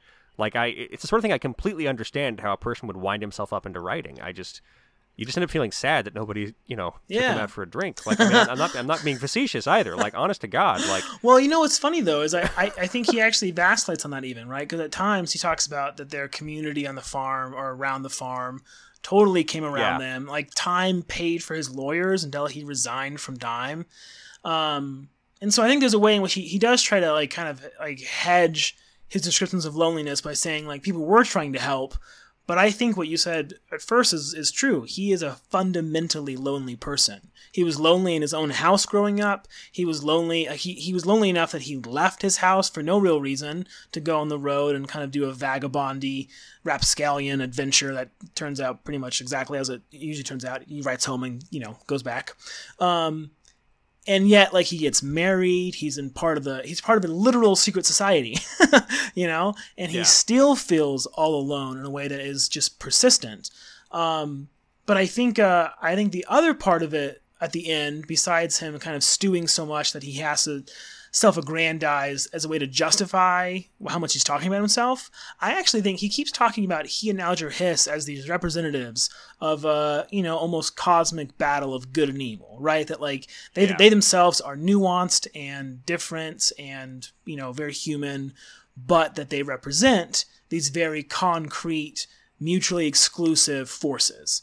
Um, communism and freedom is how he always frames it at least at the beginning how he frames it. And then of course good and evil is the obvious you know ultimate powers he's talking about but I think I think what drove me crazy, of course, is that because he's so committed to it being a grand struggle, to it being this huge cosmic battle, I actually like I, I the, the the exhaustion he feels and must have felt going through this very trying ordeal came through less and less as he tries to aggrandize it. Because he's not just aggrandizing Yeah. himself; he tries at every turn to talk about the implications um, beneath everything he says. And there's a note that I wrote that I, uh, I shared with you in our back and forth, which is um he's on this uh, he's on Meet the Press, right? He goes on Meet the Press, a radio program at the time, and he does it against his better judgment. And he's of course bombarded with questions that about the things he shouldn't answer.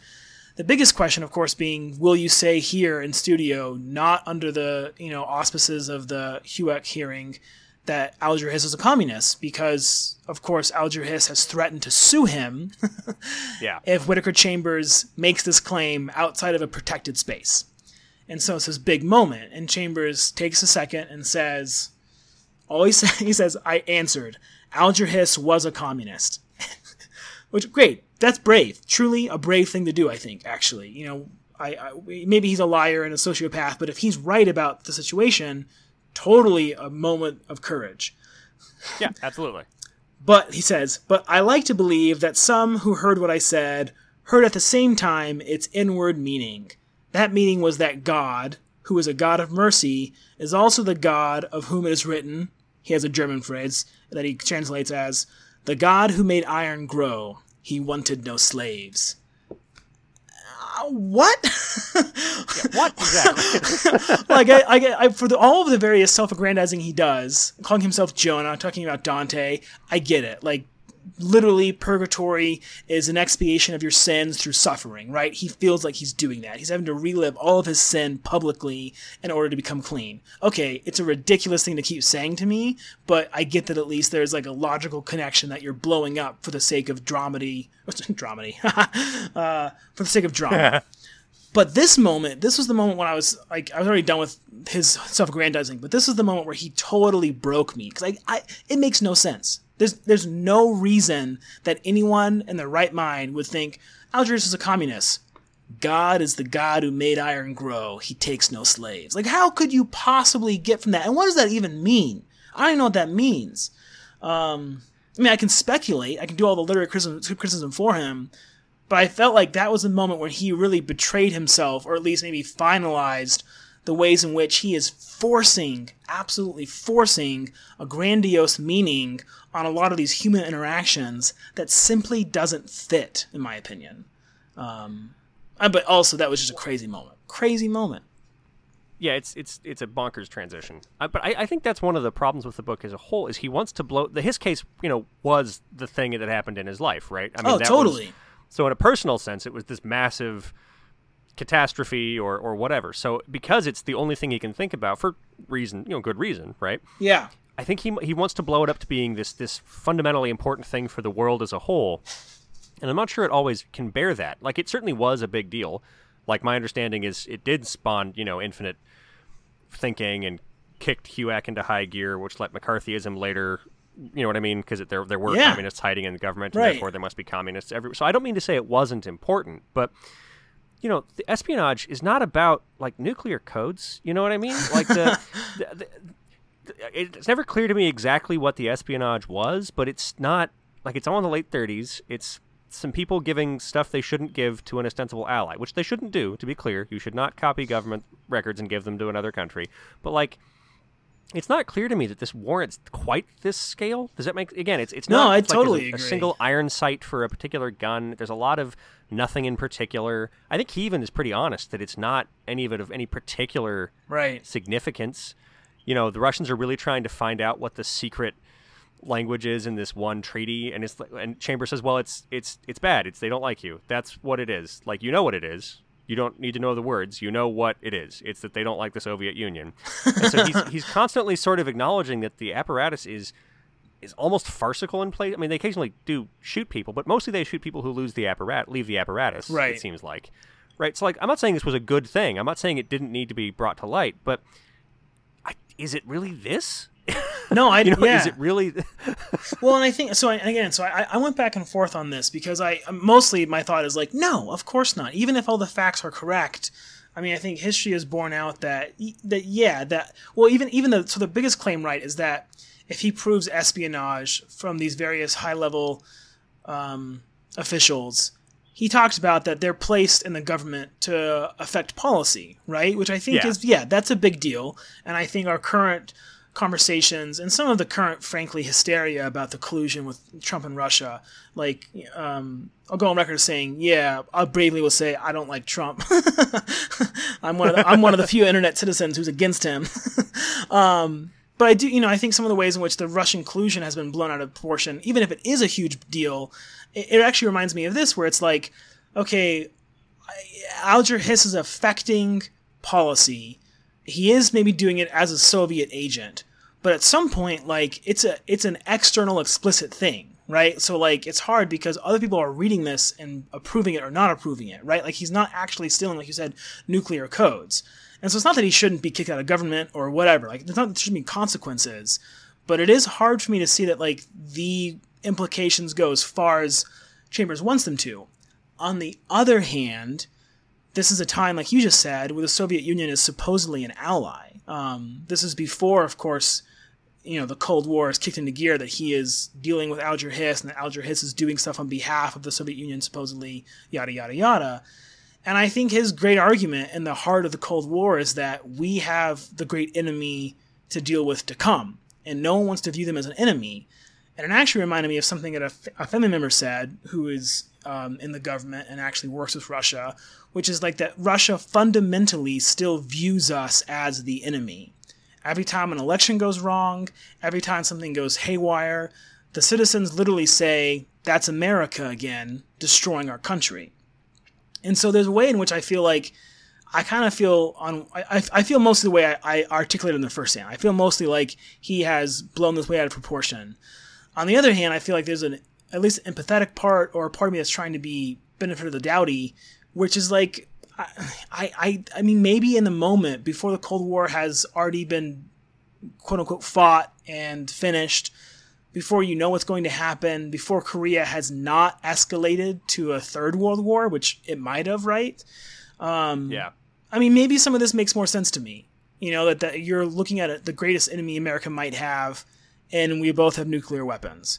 And they and that American people won't admit that they want to destroy America not just coexist with America. Right? That's his whole argument. And so I don't know. I find so. I mean, yeah, go ahead. Sorry. I just you know he, he always wants to phrase the battle as a as an ideological battle though, right? Like he's uh, yes, not yeah. really worried that the, the Soviets are going to nuke us to death, right? Like that's no, that's I, really I yeah, concern. no, I, I agree. I totally. Well, that's why I keep coming back. Like that's what's hard because I feel like that's my best argument for him but i'm not sure i'm not sure i can ever buy it because of how he himself talks about the conflict like you just said and also because of how he frames stuff like so you and i both noted that he sort of elides the difference between literal Soviet communism and maybe socialism, which is especially weird to me because he talks about at one point that he believed that the the New Deal would just be like right a transfer of power from business to government, like you said, and that it would kind of ape um, a lot of the economic and labor practices that Scandinavia or Britain have, which, by the way, is a crazy parallel with this very current yeah. moment of the democratic debates. And he says, you know what? I, th- I thought it was just that. I thought it was just policy that was going to bring us in line with, with other, other Western democracies, but now I don't. now I'm sure that it's a gateway drug to communism, hard stop. It will lead us to Stalin, no doubt. And I and that and that so like when he wades into the actual like practical fears of his position, he totally loses me because he's wrong. I mean, I think he's actually wrong about that. I think the New Deal was exactly what he first thought it was, which was an adjustment of labor and economic policies that did maybe transfer some of the power from the market to the government. But like that's that's still like why is it not that anymore? He never gives a reason. He just talks about you know, he had an epiphany, and the epiphany included this sort of carte, carte blanche, you know, um, rejection of anything left. So sorry. So, but but but his his lack of prognostication in practical terms undermines how much faith I, you know, how much benefit of the doubt I can give him when he says this is the ultimate battle. And it's like, okay, your language is already turning me off. Now your ideas are turning me off too. Hey, so I'm going to change the subject entirely here uh, because we have to do the thing where Bill notices something in this book that is also like something in some other book and doesn't really have any there there, but just has to point that out. Um, I just read The City in the City by China Miéville recently, um, which is a book that is bonkers and I like it very much. Uh, which, just in brief, it's a book about a. At first, you think it's magic, and I actually am pretty sure it's not. but there's a city which lives is built sort of contemporaneously with another city. So there's two cities that occupy the same space, like they're bounded by the same space, but they're separate cities. You're not supposed to recognize that anybody who is in the one city is also in the other city. And so the people have developed these massive psychological defense mechanisms, right? To go through the town and to only notice the people who are in the city they're in, not the city they're not in. To be clear, you can go between one city and the other, but rather than walking two doors down, you have to go all the way through like central immigration and back out again, right? So there's this whole cool process that you're learning about about unseeing things. He talks about this all the time. The the narrator he unsees somebody who walks down the street towards him. He unsees the buildings in the other city, and uh, it's, it's such a fascinating. I don't know, such a fascinating thing. It's a great book. I enjoyed the heck out of it.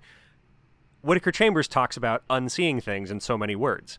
Uh, when he's talking about working for the underground, they have a couple of buildings and houses and stuff where they have to meet to drop off one of their briefcases full of film or, you know, do something along those lines. And he consciously doesn't tries not to remember where these houses are right? He just gets in a taxi with somebody they drop them off there he hands off the briefcase and then he leaves and he tries not to look at identifying street signs and he tries as much as possible to unsee the things.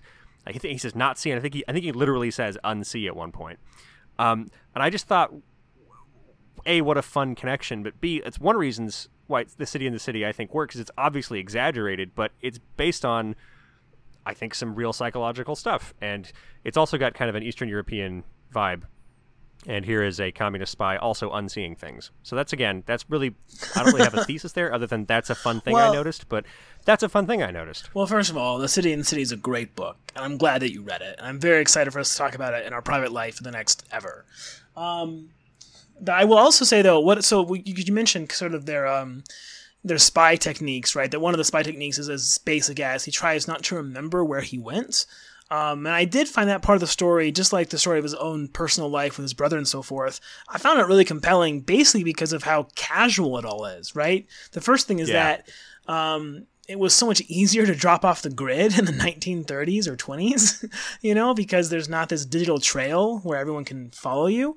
Um, but also, he describes the process of like there was. Um, part of the apparatus he's connected to, or one of the apparatuses he's connected to, they have people at the New York Public Library's genealogy center, right? So that they can find the yeah. names of infants who have died shortly after birth, so that they can read, you know, rejig those for uh, for communist uh, birth, you know, identities, right, using their birth certificate. And I thought all of that was not only obviously credible because that is what people do, for fake identities, but also it was just fascinating with how casual he was, right? Like we met, I met, yeah, I met Cor- Colonel Bykov, and then I had um, Ulrich, who, by the way, sounds awesome. Ulrich, yeah, yeah. fascinating character. yeah, yeah, Ulrich, who was actually like you know in the Russian Revolution and you know definitely killed people and stuff. Uh, but um, but so no, I, I thought the unseeing part was so great because it was such a quotidian detail that makes complete sense, and also it's such a crazy thing that like in the moment, he's just trying not to notice where he's going because if he does get arrested by the police one day, he has to uphold under questioning. You know I, mean? I don't know. It was like it was a weird way of like I have these very basic patterns I follow, and I don't even necessarily talk about that. They're all because I'm subverting the gov- you know the government of America. Um, but mostly, I, I found his spycrafts really fascinating because it seems so accurate and so casual. He just met with people, right? He went to Alger Hiss's house how do you go to someone's house as a known communist? That was wild. Um, yeah, or, or, the way he is introduced to, uh, you know, whoever's going to be his next hand. He doesn't call him a handler, and the exact uh, structure is confusing to me, and I think to Whittaker Chambers, which was on purpose. Like it's, it is deliberate. You never understand how your apparatus works unless you're at the very top, and even then, probably you don't. Well, and you, um, and you can be dropped like right. Everything depends on them contacting you, which includes you with your contacts. Yeah. Like there's one guy who's late, and Chambers just drops him right? Which makes sense. Yeah. But the secrecy creates this very odd, like you said, confusion of how things actually work or get done. And you know, he he first gets into that. Like he, there doesn't appear to be, or at least none of the eh, whatever background checks they did on him. We we don't ever see him knowing what that is, right? He just meets the official communists and then eventually starts to work for one of their newspapers and then eventually is contacted by you know, his boss, the newspaper, who says, You got to meet this guy at this exact location and do whatever he tells you. And that guy says, You are now going underground. You're never going back to that newspaper again. Have a good time. Right? And the whole time you just think, I could just schedule a meeting with one of these guys and give them gibberish instructions and they'd never realize I wasn't actually their boss. Right? Like, which I think actually what's crazy is I think that's actually how counter espionage works. Right? Like, you, you just, you contact the person you think is spying on the country and you do the whole theatrics of you know, you can't ask questions. You have to come with us, which is crazy, right? It's a crazy game. It really is. Like John le Carré calls it, you know, boys playing cowboys and Indians, and I you get why he says that, right? Because it's this crazy gamesmanship of you know make believe. And, and the other thing it did on the subject of other books is make me feel like the man who was Thursday was closer to real life than I thought it was, right? Oh my Which gosh, is the book we yes. One of the books we read earlier in this year for a small read, the G.K. Chesterton book, which, without going back through it, involves a bunch of spies who are, you know, a bunch of sort of secret anarchist agents who turn out to all actually be secret agents trying to investigate the spies or the anarchists. Uh, and it sort of felt like that's more plausible to me now. If this is really how, you know, 20 or 30 years after that, this is how actual spies are made. no, no, it was it was eerily reminiscent of the anarchy circle, but right down to like you have the open communist party as a front that disguises the real communist party. I was like, didn't isn't this from a novel? I read this. this isn't a book I just read. Um, so yeah, I love that. I do. Yeah. Do you have anything else on that front, or are you okay if we pivot? That's the only thing I have on that front. I have one very small other thing, Yeah. which is just at one point one of his bosses mistakes him for the son of uh, Robert W. Chambers, the novelist, which I, I think is really funny because Robert W. Chambers at the time mostly wrote trash romance novels. Like he wrote something like 120 novels, of which 119 of them no one's ever going to read again. And he also wrote The King in Yellow. right. No. Yeah. I didn't even. I so crazy. I remember. Sorry, I remembered that, but I didn't even think about the fact that like the, the connection to your life. To be honest. you know, The King in Yellow is a foundational weird fiction text. It's a group of 12 or something like that short stories, of which most are nothing, and a few of which are just foundationally important in that whole genre of thinking. And I just, what a funny thing to think about is it's just, you're different. Like, the people, the pulp writers are at the same time that all of, like, Sh- Chambers' spying is happening. You know what I mean? Like, it's a, it's great sometimes to think about the different ways time works together. Like, that's silly, but I just, I don't know. Well, and Uh, it also, you know, you mentioning Chambers, the author of King in Yellow, is a good reminder that I like to always say in this podcast. Which you know, Bill, you only you only have to have one hit. You know, you just have to have one. you can write as many bad books as you want, but if you write one lasting book, it doesn't matter. The thing I think is funny, I have a just a cheap copy of The King in Yellow, but it's got a intro from I think the 80s, and it, it, the guy's like, "I am the Robert W. Chambers scholar. Uh, That's me. I'm it. I've read." You know, some significant chunk of what he wrote. Most of it is garbage. Some of it is fine. Some of it is vaguely useful for like societal. Like this is what people were reading at the time. None of it is worth reading on its own. But people will keep reading The King in Yellow as long as people read scary short stories. You know what I mean? Like it's, Yeah. it's such a weird. And the thing is, he wrote The King in Yellow early. That's one of the things I hadn't realized until I looked him up right now. Um, he was still writing until I think the 30s, and he wrote The King in Yellow in like 1898 or something like that. So he wrote this foundationally important book, one or two other weird fiction short story collections, and then 30 years of garbage. you gotta you gotta make money, Bill. You know, gotta pay the bills. hey, you know, fair enough. I, But I do. anyway, um, that's a funny aside. No, well, on the topic of literature, we called, you know, well, I, I actually quoted someone who called Chambers a, an essentially, you know, he's a pure creature of literature. Um, and I, I, part of that includes that um, his entry into the Communist Party, I think, is definitely aided by the fact that he speaks at least very good German, if not a couple other languages, well enough to get by. Um, and that part of part of part of that ability to speak and read other languages is that he translates Bambi. Yes, that's right. He translated Bambi. he translates Bambi and makes possible the most terrifying animation sequence of my childhood, which involves, you know, like the dream stag fighting the other stag and the end of Bambi, which is a crazy, crazy sequence I have not seen since I was five, but I kind of remember. And uh, what's even wilder is that Bambi was out. It had been made by the time this book was written. the movie, I mean. Um, so he is directly responsible for Walt Disney making that movie, basically. and he knew about it, which just for some reason blew my mind because I have also seen Bambi, and yet I am not from the 1950s. yeah, no, I I know what you mean though. It's But yeah, you know, Rebecca West shows up briefly. He references Rebecca West at one point, and Rebecca West had written a long review of this book, which I tried to find and couldn't. I couldn't don't find that either. Yeah, I couldn't find it. Um, but you know, Rebecca West, who wrote Black Lamb and Grey Falcon, which is uh, the big book we finished last year's group of podcasts with, and that you know I would say it's I'd say it's, from it's for like four months. top of the big book rankings is what I would say.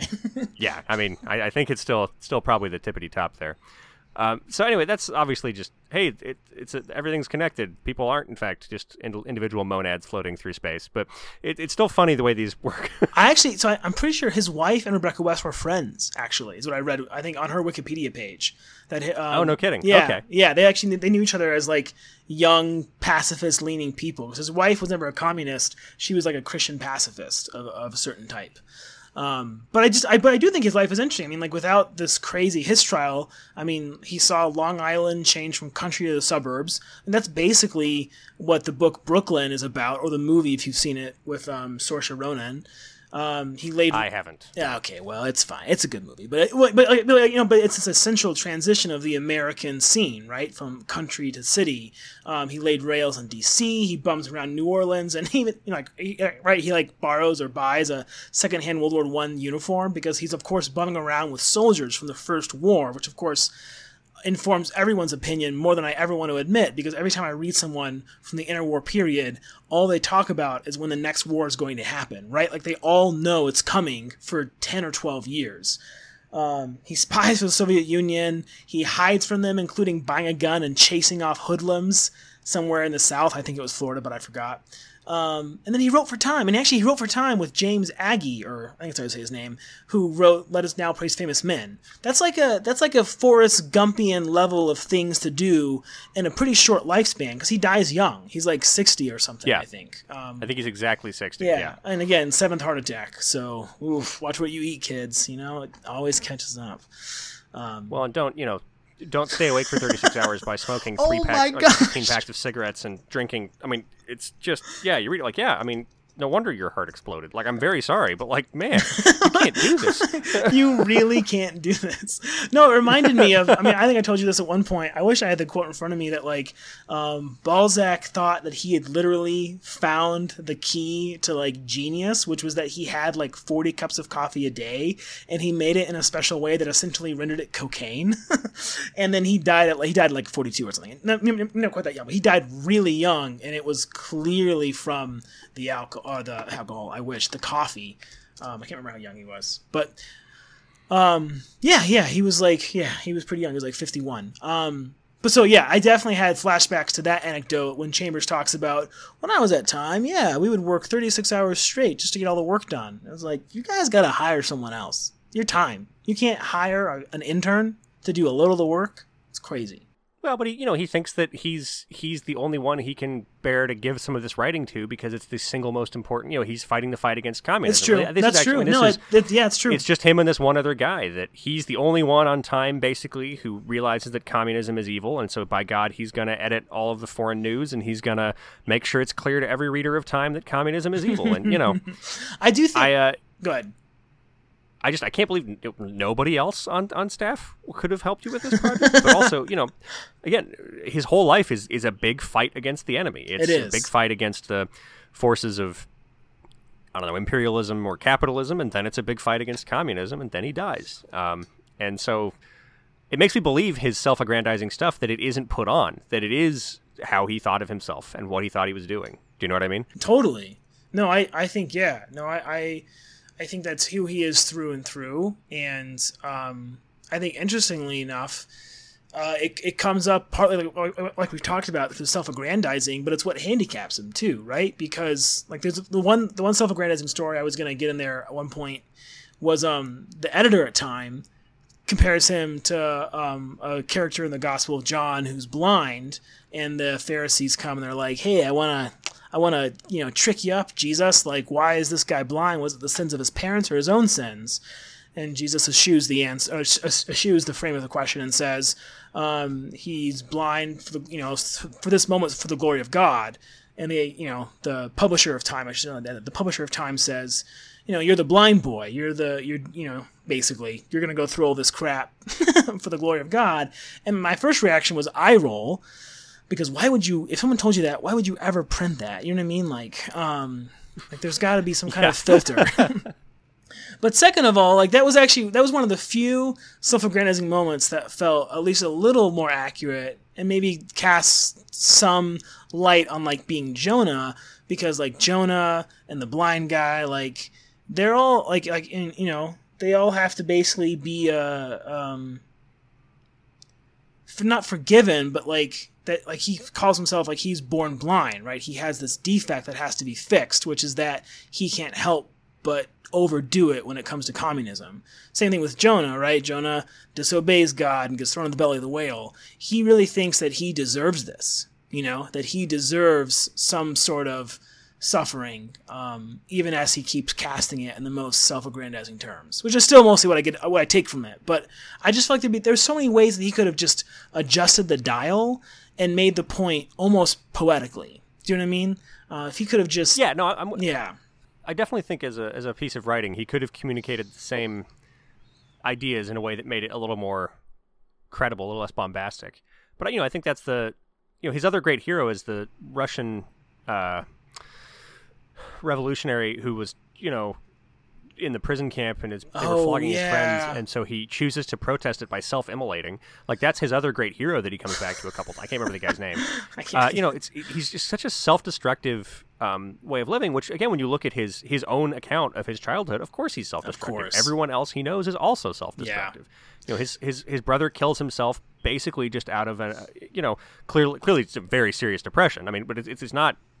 There's no one thing in his life you can hook to. It's just he went to college and read a bunch of depressing stuff and clearly got again a, a serious mental uh, you know mental illness clearly and killed himself from it. His father basically does that. His grandfather basically drinks himself to death. He, you know he, he just has this self-destructive tendency that is just it's why he works 36 straight hours. It's why he doesn't handle some of the HUAC stuff in a way that may, might have made things easier for him while still making the point. He thinks he has to he's self he's self-destructive but he's cast it as self-sacrifice right Yes. like he's Yes. he's found a way to make that a, a good thing a martyrdom almost as opposed to just like a death wish I think that's Um, that's exactly that's exactly the problem with how he's casting it. I think is that he is self-destructive, but insists on it being a self-sacrifice. And not that it, he isn't self-sacrificial, but there's definitely a way in which he is normalizing, or at least maybe um, mythologizing his own pathology. Yeah, I think that's right. And that's obviously a lot of armchair psychology, but he really invites it because this is what the book is. Particularly the, you know, all the stuff which is about him, what happened in his life and how he was feeling, really invites you to look at him and be like, well, what was going on to make him feel this way? It does. well, You and yeah, and what and, and the last thing I would say is that, and, and and as far as comparisons of other books, what I kept thinking about in regards to like how he keeps overstating his case, I kept thinking about the book by Solzhenitsyn, um, One Day in the Life of Ivan Denisovich, um, which I thought of partly because Solzhenitsyn is maybe the author who actually did disrupt the Soviet Union with his book, right? The Gulag Archipelago. The Russians talk about it as like yeah, it's. I mean, it didn't like bring down, you know, the wall, but basically, right? It it kind of exposes everything, and it's the illicit copy everyone reads, yada yada yada. But the his smaller book, which is also great, um, One Day in Life of Ivan Denisovich, it's about this guy, a, a normal guy who's just in a camp in Siberia, and uh, of course, the book is a rhetorical argument or rhetorical device. The whole narrative is a rhetorical device to show you how bad the camps are. What's crazy is that Solzhenitsyn chooses a really good day that Ivan is having. One of the better days where he like sort of enjoys the work he does and gets a little food at breakfast. But that the the the, the camp by default is so horrible. The weather is so destructive, the guards are so cruel, the life is so bleak that the moral picture is clearer than ever when the book ends by just giving um, the math on how many days left he has, and it, it it does the work for you completely. It's amazing because the moral math is actually almost literally math. That with sort of these um, elements of life in place, of course this is immoral. And I feel like actually, um, even if I don't agree with maybe the stuff he presented sometimes, I feel like Chambers had the same material in his hands, right? He could have just put the material forward and said, "Here's here is the one plus two plus three plus four plus six, you know, whatever." You can fill in the answer yourself because it's so clear from the math that I've laid out in front of you. And he just doesn't do that. He just can't help himself because I think he has that literature bug that he wants to cast it in essentially literary terms when really the more literary thing would have been to let the narrative speak for itself. But he was caught up in the news cycle. You know, I mean, I you know he's responding to to the moment and not just you know to the story. So anyway, yeah, I mean that's this is what three years after two years after the his three years after the his trial. You know, this is this is the in addition to being his personal memoir and a you know and I think an interesting literary work. Again, we, have been kind of talking crap about it because I think it fails in the end in some big ways, but it's a really interesting read. It like, really is. Again, he can on a on a sentence by sentence level. He's dynamite. And again, really, that first half is really something.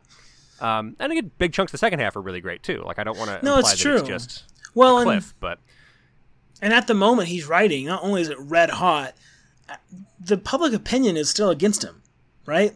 Like he, yeah. he is still very much the person that everyone, the the average Joe, definitely the dem- average Democrat is going to demonize him, not just for that time where he is alive the next 10 years, but for the rest of the book's history, right? Like this book is yeah. still controversial as far as, you know, uh, whether or not, like you said at the beginning of our podcast, you agree with his take on things.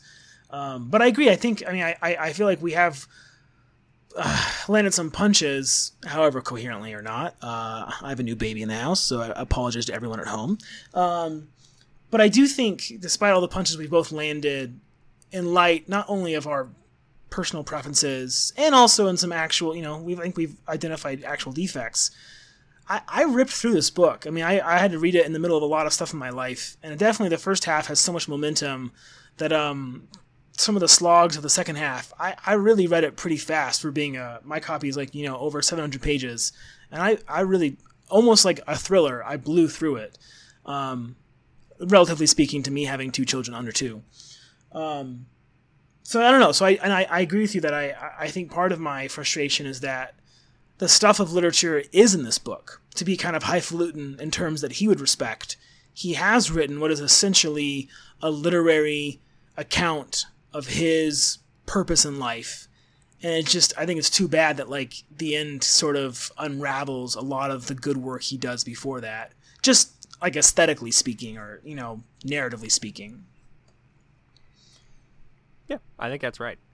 One of, the, one of the things I was going to say is this book, in addition to being his memoir and his sort of manifesto, is also like one of those books that every single person in politics now writes about a year after they get kicked out of the Trump administration or whatever. You know what I mean? That's like true. Every every single person and uh, you know James I think James Comey wrote a book. I think everybody's going to write a book right now. This book is also that. Like that's the thing. One of the reasons I think it's such wow, an odd yeah. book is because it's it's one of those you know relevant political bestsellers that everyone buys and nobody reads. You know, and that's why he spends so much time defending the specific specific things he says and like there's a big chunk of the the his case chapters which actually I found mostly interesting Same. are about him saying here's exactly why I hid you know hid the stuff in the pumpkin, right? Which actually I found kind of confusing. But he hides some microfilm in a pumpkin because he's going to go in and testify, and he's worried they're going to like steal stuff from his house. But then like the next day they say, "So do you have more stuff?" And he says yes, and goes back and gets it the pumpkin. So I don't really understand the pumpkin, but there's you know he he's talking about he he he initially wanted to only reveal that Hiss and company were communist. He didn't want to reveal they were engaged in espionage he says because he wanted to sort of fight communism without harming his friends, basically, right? Right. And he said if it was revealed they were communists, they'd certainly be in trouble, and this would be a problem, but they wouldn't necessarily be in jail the way they are. So he there's a portion of his testimony when he's trying to hold stuff back without actually lying, and he actually does briefly does lie, lie yeah. to a grand jury. Uh, and, and it's like some of that is both interesting just as a as a drama, but also you can see it's him trying to explain to all these people who think he's a liar why he did what he did, right? There's a, there's a strong defensive. Well, look, the reason I said these things, which other people have accused me of, of making up, is because I forgot some stuff. It was 11 years ago or whatever, or it's because I was trying to do this other thing, or right. it's you know, and it's always it's always paired with. And here's the thing Alger Hiss said on the subject, which is even less credible. Which, at least from what he cited, you know, and I haven't read, of course, the whole record, and I'm not gonna, but like he paints a pretty compelling picture in Hiss's own words of mm-hmm. why Hiss was clearly lying and squirreling his way out of stuff. Which again, I guess there's still some debate. I think most people agree that at this point the evidence suggests that Hiss was lying. I guess I don't know. I mean, but. from what I, I've read, again, it seems pretty settled. But um, I think I would add too that maybe the trap he falls into with his defensive stance is, of course, he's trying to make all of his actions really coherent, right? I mean, I'm not sure he ever makes them sound coherent, but but that's the whole problem, right? Is that he's in the middle of this literally exhausting physically trial, right? It's like an exhausting experience to go through just physically. Um, and it's also, of course, I mean, in the heat of the moment, this sort of emotional veil between yourself and your words happens. Like I actually, so I had this really, I'll, I'll share this anecdote, which maybe we'll cut. I had this really weird um, training I had to go to as a city employee, and it was run by a police officer. And I, I had my notebook open, and um, I was like doodling, ready to make notes. And the guy who um, we cleared it up, but like he was an older guy, a police officer. He slapped my notebook shut without saying anything because I was doodling. And we had this crazy, yeah, we had Oh this my we had this crazy exchange where I said not appropriate, and he was really surprised that I challenged him. And we talked about it afterward, and I tried to tell him I was like, you know, in this moment, you're not an off, like, you know, you're, you're not like I'm not, I'm, not under your command. Like you're giving a training to another city employee. Like you can't knock my stuff out of my hand and we kind of disagreed, obviously. Um, but what I remember most is that like my coherence, even my motivation, just like fled from my mind. Right, basically fight or flight. But the things I actually did make sense in retrospect.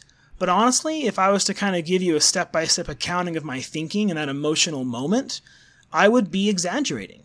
I would 100% exaggerate any explanation I gave, not on purpose, but because there's no way I can capture the cocktail of adrenaline and emotion and you know fear or whatever for that like little nothing moment, right? Whereas Chambers is going before congressmen and going before grand juries and getting eviscerated in the press and upsetting his whole life.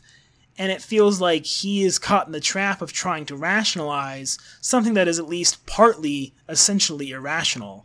And i think he should have just you know given part of that up even though I, I, as you're saying he was you know he was in defense mode. But um, i think part of the problem is that a lot of his actions probably were incoherent at the time he made them not just as retrospective explanations All right. Well, I think we've pretty much exhausted what we're going to say about Witness. I think for today, or we could just say variations on the same thing for another few more hours. Do you want to do that? Should we do that? i have time i mean i, I don't but I, I would love to Uh, we'll probably. We'll probably. I mean, we uh, might after this our- podcast is done.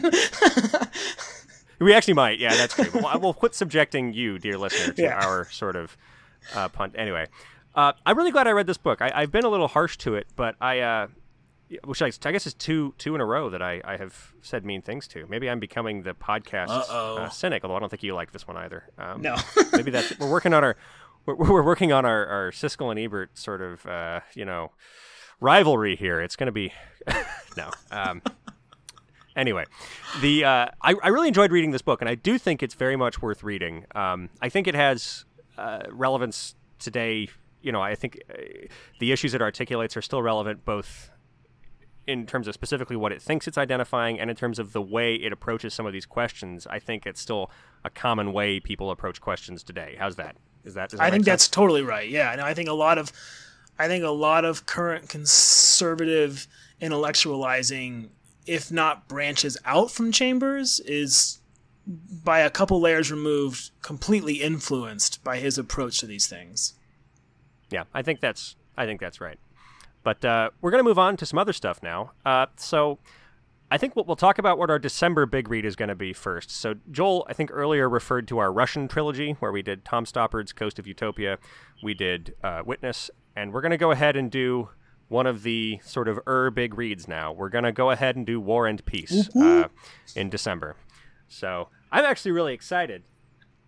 Um, I have not read any significant amount of Tolstoy before. Joel, you've read Anna Karenina, and I think are on record saying it might be the perfect novel. Is that is that right? Yeah, no, it, I mean, yeah, if I had to choose one, I would say Anna Karenina. And I, and I will add, so I've, I've actually I've read a lot of Tolstoy. Um, I've read a lot of him except for this one, and I was going to read this one a couple years ago, or maybe a year and a half ago, when you and I started this podcast. It was like on my shelf to read, and I I actually held off because I was like, we I need to whether podcast happened or not. I was like, Bill and I will have to talk about this book. So I just want to point out that, like, I mean, I love Tolstoy, and I am very excited for this one. And if it, you don't like it, you cannot tell me. I'm Well, just I joking. I'm expect just all. joking. I mean, I, I I've liked. Uh, I, I have I have a certain fondness for large Russian novels. I, I like all the Dostoevsky I've read, and I grant that they're very different writers, really. But you, I think they have some. sort of Yeah, no, you have- there's- I don't yeah, know. yeah. I haven't read any Tolstoy. But. anyway, I know what you mean though about a, a big book you want to read and then saving it for the podcast. I, I had bought a copy of Dhalgren by Samuel R. Delany a while back, and I was like, well, should I actually read this or should I try to make Joel read this for the podcast? It is long. I did decide to go ahead and read it, and I'm I think it was the right call. I think it would be hard to talk about in the podcast. That book is bonkers. yeah, Um, it's bonkers. Parts of it are brilliant. It's bonkers. There's a lot of weird sex in it. There's just a lot of weird sex in it. Like 150 pages. You're like, I get it. You're working through some kinks, and that's fine. But can when we was move it? on? when was it written again? What what era- what what decade was it written in?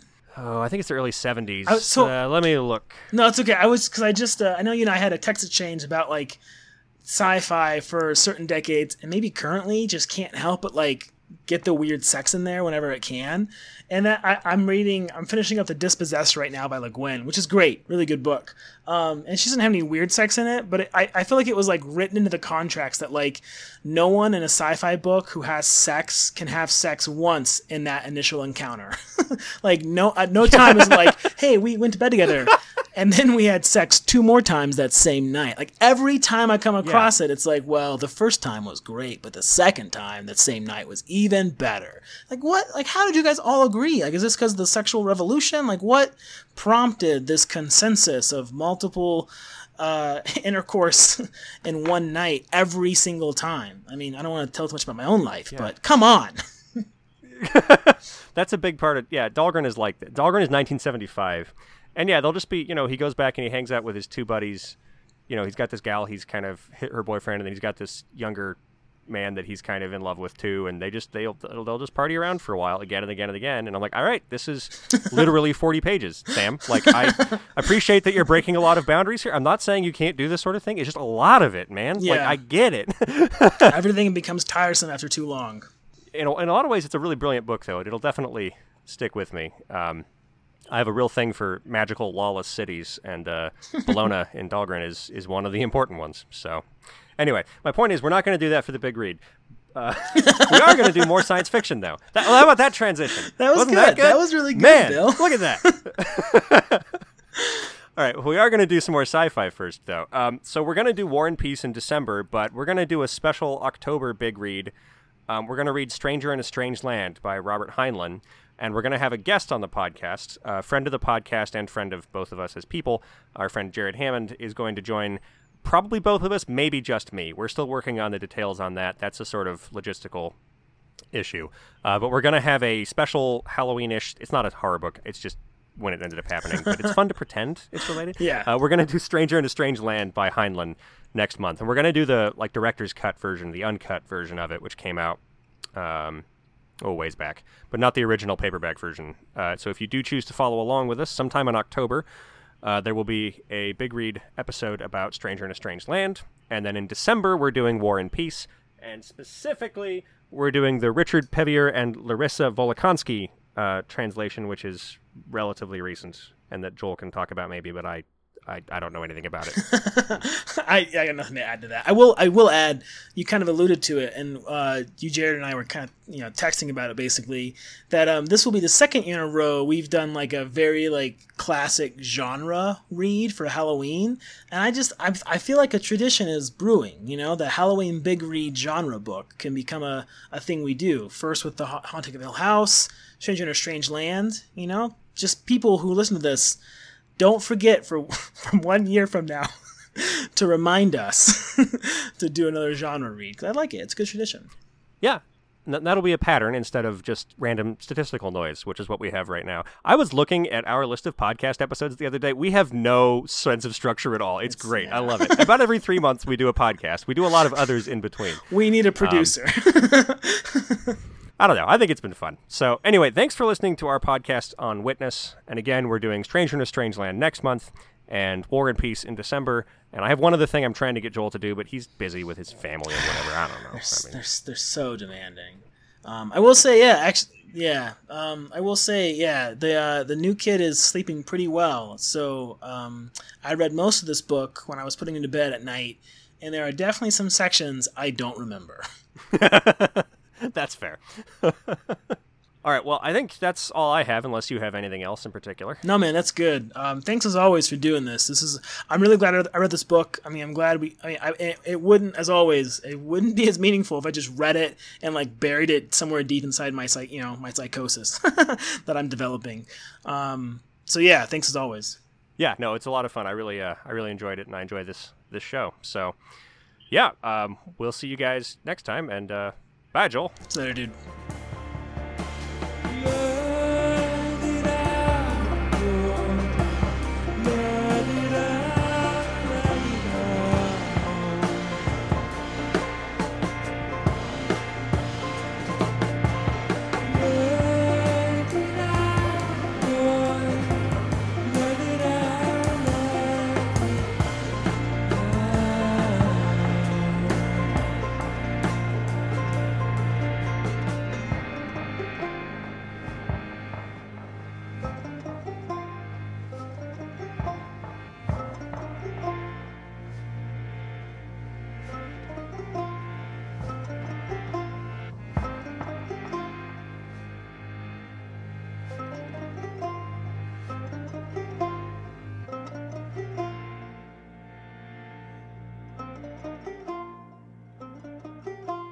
Final thanks to Lily Jarvis and Keenan LeBlanc for letting us use their song Water Song for our podcast.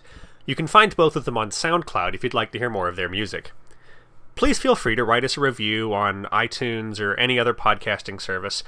And, uh, you know, we'll see you next time.